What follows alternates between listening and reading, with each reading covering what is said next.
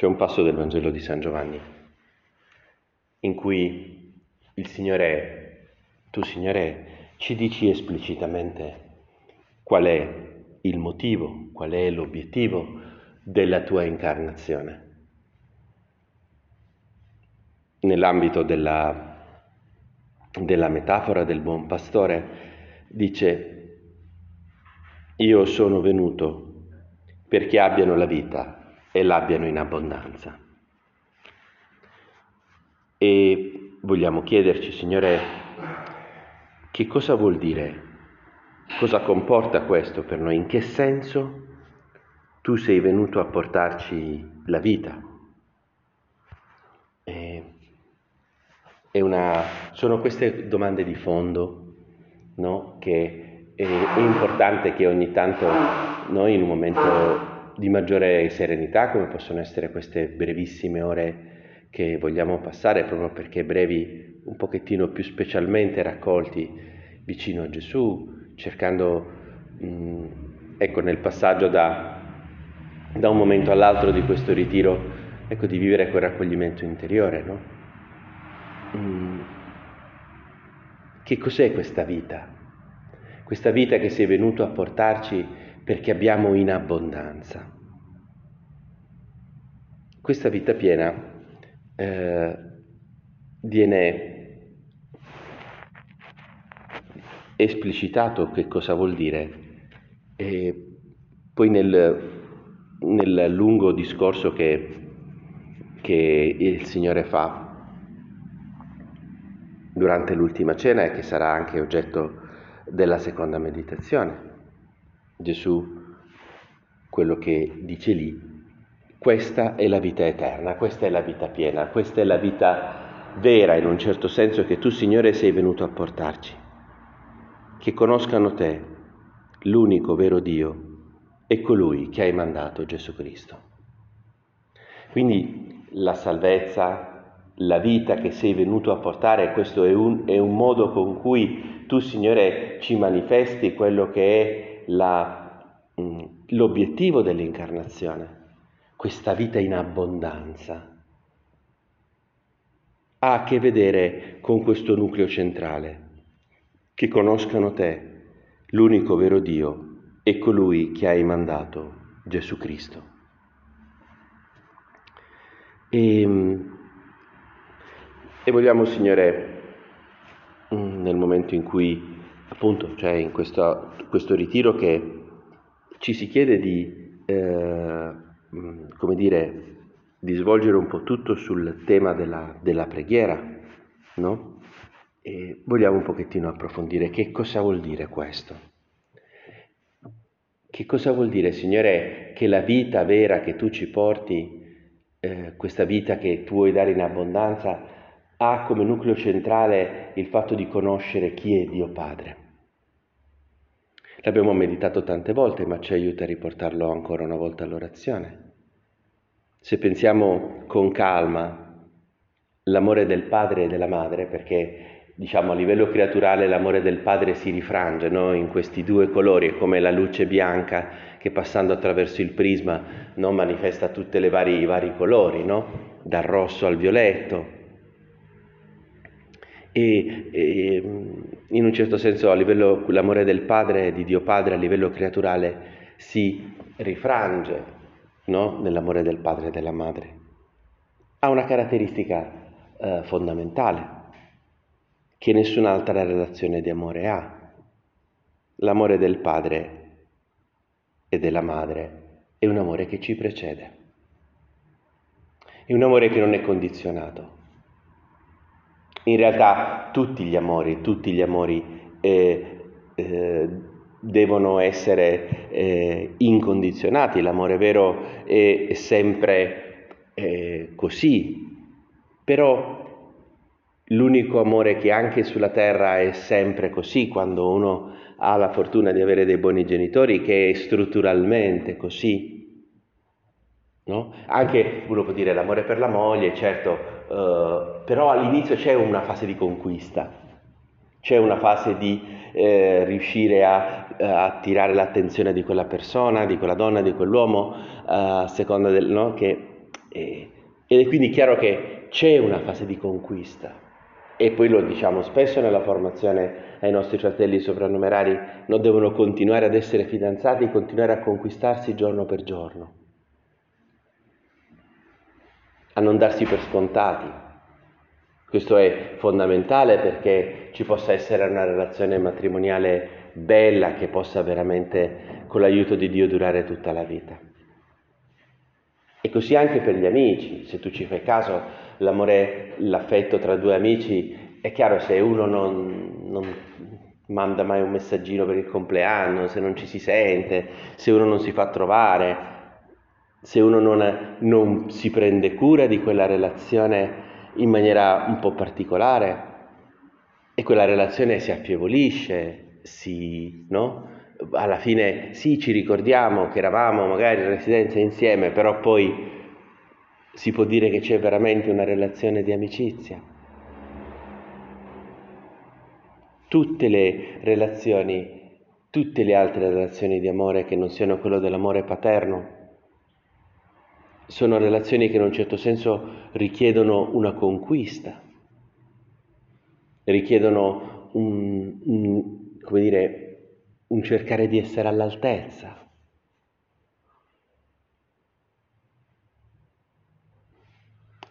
E un, ci sono delle, sono delle relazioni